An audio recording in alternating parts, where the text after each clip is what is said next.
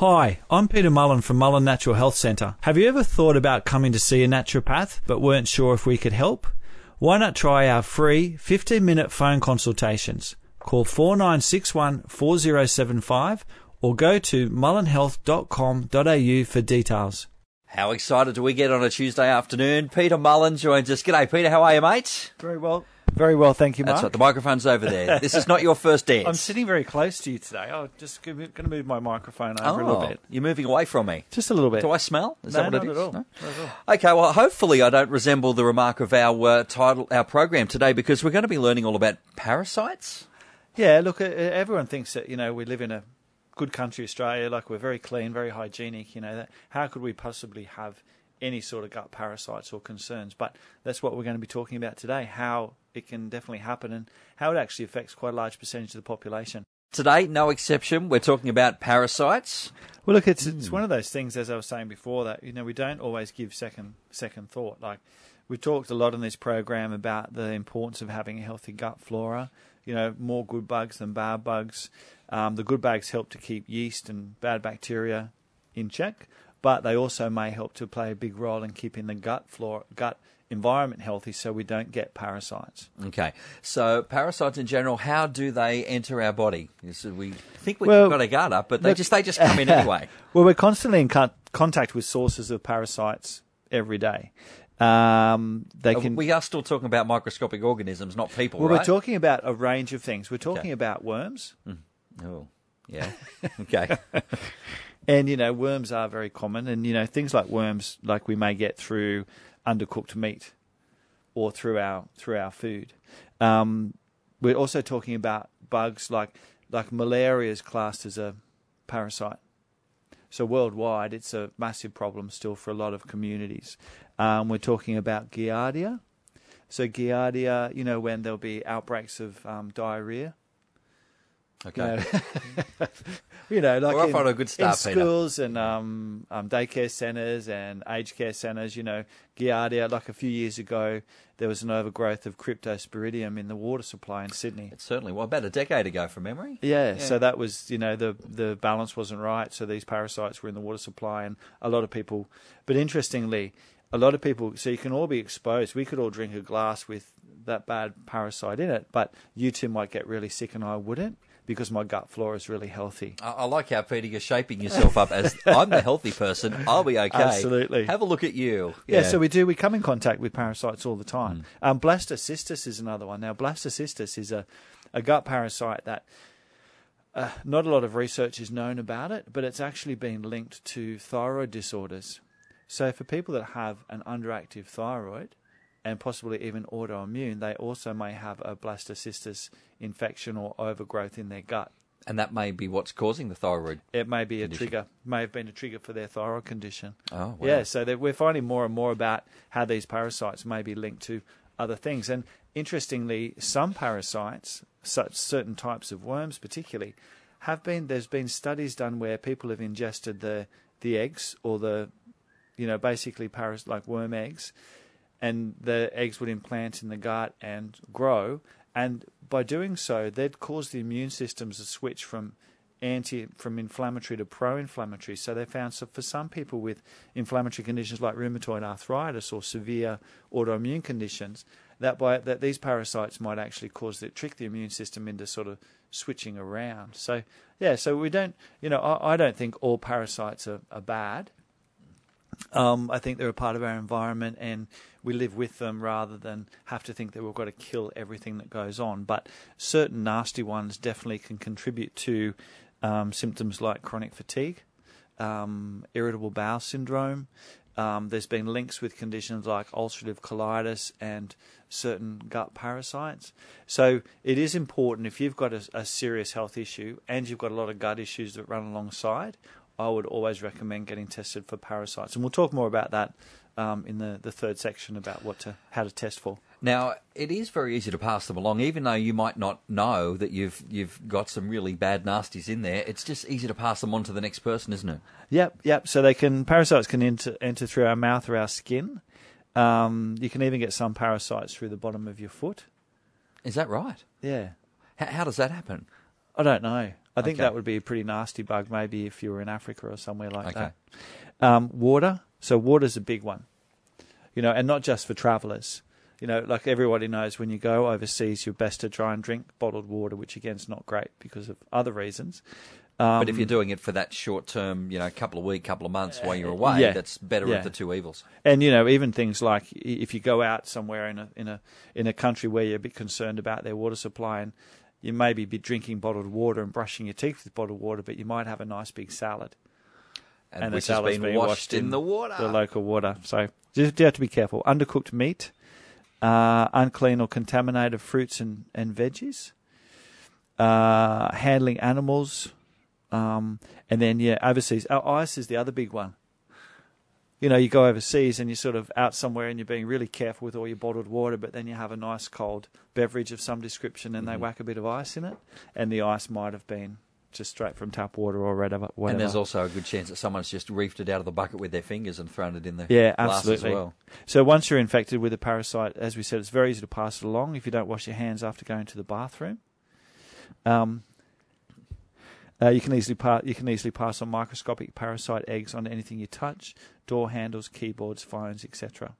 Yeah, that's a big one, isn't it? People not. I, I, I still cannot believe that people don't wash their hands when they make a visit to the Yeah. bathroom. I don't get it. Yeah, we were talking about that a few weeks. Yeah, we were. 'cause- Maybe that needs to be a name and shame thing. Well, there's there's nobody here that I can think of. So we're in a we share a building with a lot a lot of other people. We share Yeah, the okay, bathroom facilities, okay. and Yes. quite often you'll be you'll be there and you'll see somebody walk out and be like, "Hang on, I didn't know you. I didn't see you wash." We're talking parasites today, and uh, the next you've got a bit of a list of some of those things that you can tell if you have a parasite, can't we?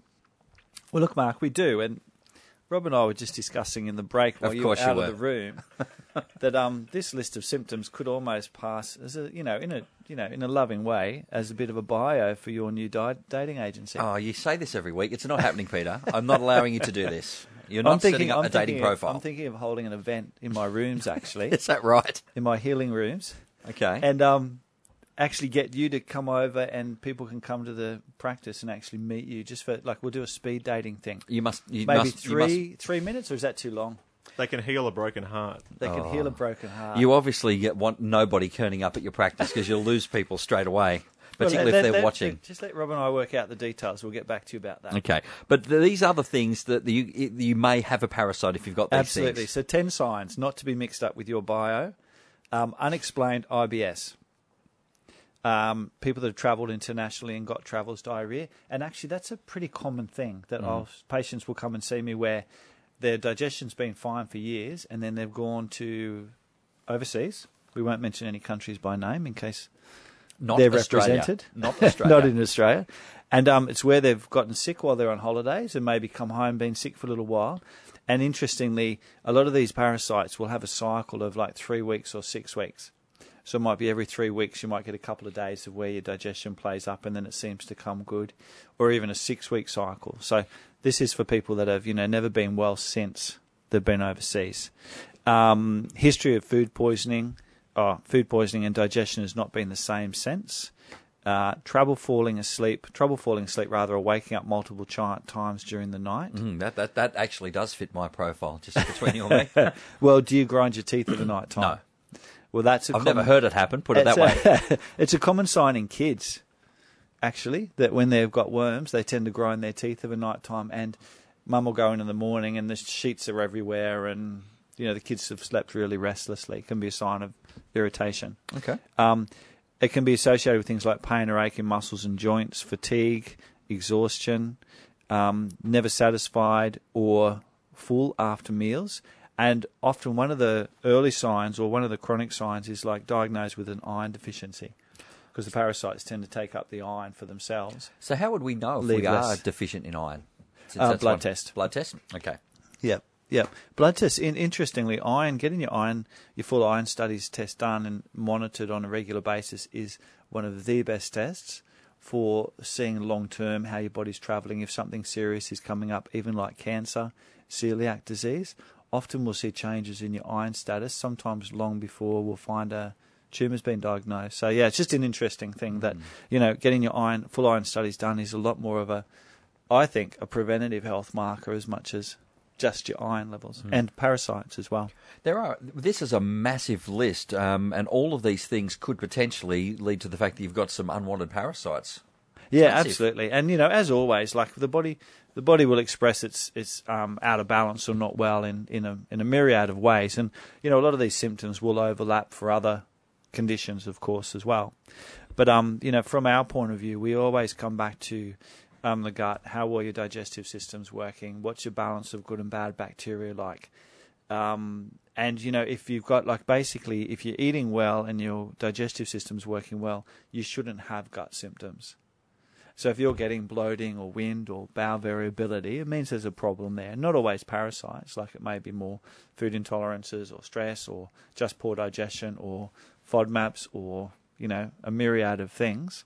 But um, you know that's what that's what we sort of specialise in as naturopaths is helping people to work out what is the underlying How do we go about getting to the bottom of it? um, well, getting tested is the first thing, and um, fortunately, even through your GP these days, you can do a, a complete parasite test through doing a, a poo sample, obviously, um, but it's a lot more accurate than what it used to used to be. So that's getting that done. If you're concerned that you might have gut parasites, is a great first line of defence. Um, Gee, wouldn't that be a great job going through all of that? yes, that would be a well-paid job. Um, I would hope. I would hope so. Um, blood test things to look out for in a blood test, as I said, is you know chronic low iron or iron where it's been fine for ages and then it's dropped, particularly. Um, and getting your eosinophils part of a normal white blood cell count, the GP will always include eosinophils, and if that's elevated, that can be another marker of um, parasites as well. But the basically with the, the comprehensive stool test through the GP or through your naturopath, they need to use what's called PCR technology, which looks for DNA fragments. You know, in the old days, they used to just sort of spread the poo apart and have a look at it and see if they could see any eggs or casings or parasites. So now they use this technology where they can test for different DNA and identify a wider, you know, what parasites might actually be there. that must make that job a little bit more Little bit- comfortable, maybe. a little bit easier. Yeah. Now the great news too is that there's lots of really awesome natural medicines that can help if you feel like you do have parasites, even for kids. Um, herbally, um, herbs like wormwood, golden seal, um, any of the herbs that contain berberine. Um, black walnut hulls has traditionally been a long, uh, long-standing herbal medicine, and any naturopath or um, herbal medicine practitioner can make up an anti-parasite uh, mix. Uh, colloidal silver can be a, a good thing to add in if someone's concerned about chronic long-term gut parasites. Uh, I would always prescribe a probiotic, you know, a good quality probiotic containing the right strain of probiotics. Pardon me, and that helps to um, encourage the growth of the good bacteria, changes the pH, makes the environment healthier for the good bacteria, irritating to maybe bad bacteria or parasites as well. Once we've got to that point where you prescribe one of these um, remedies, Yeah. how, what sort of time frame are we talking before you'll see a change? Well, look, it, it can really vary. Like generally, um, the orthodox treatment tends to be um, anti-worming t- treatments, which act pretty quickly, supposedly. Um, or if it's one of these other nastier bugs, it can be like you know two to four weeks of pretty strong, nasty antibiotics. So with herbal medicine, I would be looking at you know trialing uh, like an anti-parasitic program. And again, the critters can be a little bit um, clever in that you can't just give someone the same thing for six weeks. You sometimes have to pulse it, where you might do five days of encouraging the good bacteria and improving the environment, and then do two to three days where you go in and try and knock the parasite level down. So it's, So- a, ga- it's a game.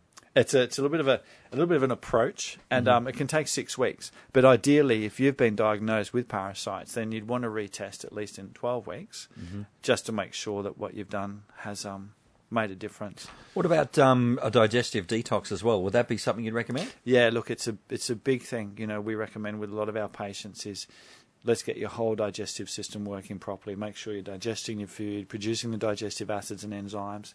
Um, that you are getting the most, that you are absorbing your nutrition.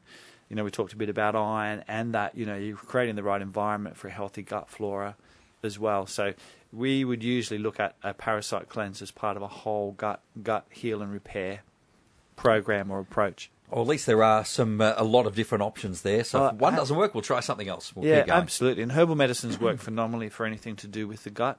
Um, probiotics always fermented foods we've talked about a lot on this show as well.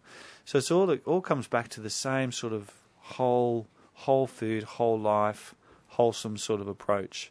Um, you know, herbs like um, garlic for some people can really make a big difference with gut parasites as well. So we'll often include that in amongst the in while doing the herb mix, while also doing the probiotic. We'll use things like I'll use things like um, slippery elm powder in there as well if there's some irritable bowel.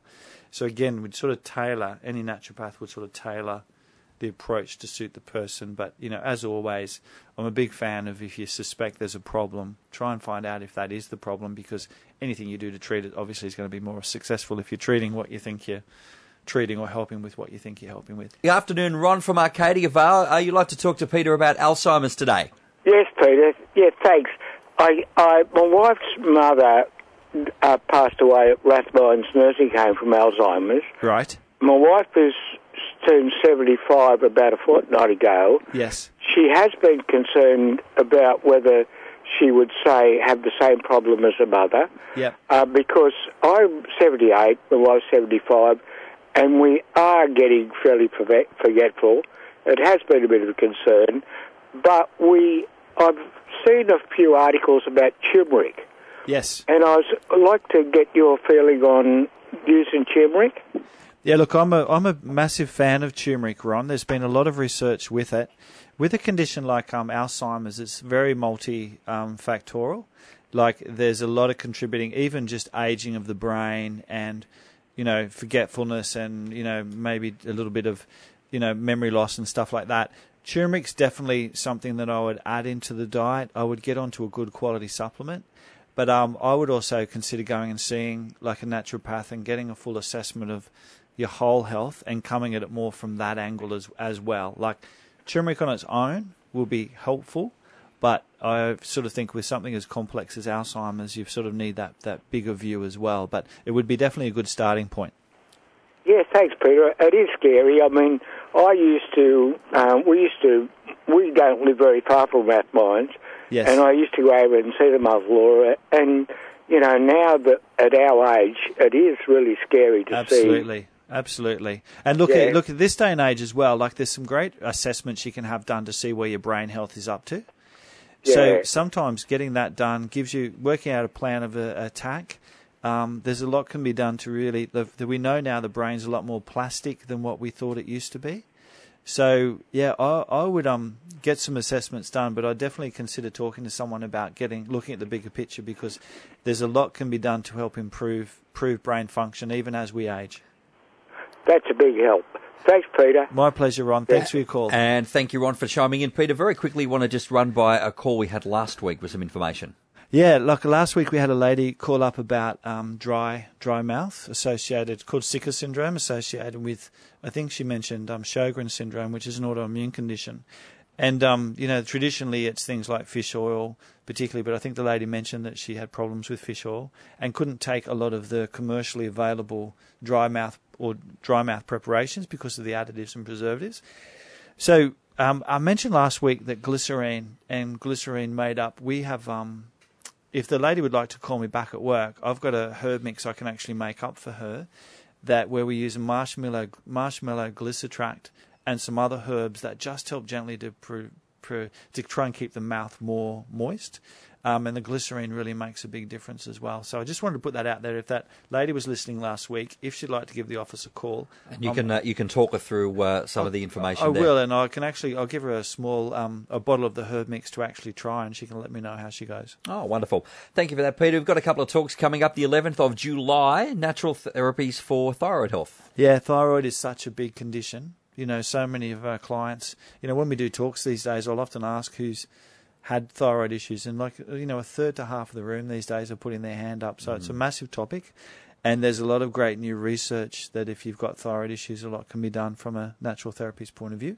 Great. And just very quickly, also 25th of July, the benefit. Yeah, look, we're doing a, a, a fermenting for Dan. A good friend of mine owns the Apothecary Kitchen in um, Beaumont Street, and um, his head chef Dan was diagnosed with um, stomach cancer. So we're doing a fermenting for Dan. We're doing a. I'm going to be talking about gut health, and Ben's going to do be doing a live demo on fermenting, and you know it's going to be a great night. Get the audience really involved in how to do a proper ferment. He's going to make sauerkraut um, and a couple of other things as well. So all our all the information for that, um, and it's a charity event. Um, so all that information will be on our website as well. Which is mullenhealth.com.au. Thanks for that, Peter. We'll catch you next week after midday on Tuesday. My pleasure, and I'll try and um, come up with some interesting topics for you next week, Mark, as well. I'll have. They're always and, interesting. Always and interesting. we're still after a date. No, we're if not. anybody out Well, we there, are, but we are, but we're if not. anyone You out know there I would mean. like to meet Mark, um, just contact to when you are. Get out or- or here, me Peter. personally. Go away. Go away. to NURFM, that's Health and Wellbeing with Peter Mullen. Peter may or may not be back next week. Thanks for listening to this podcast from 2NURFM at the University of Newcastle. Topics range from gardening to health, well-being, pet care, finance, business and travel. You'll find them all at 2NURFM.com.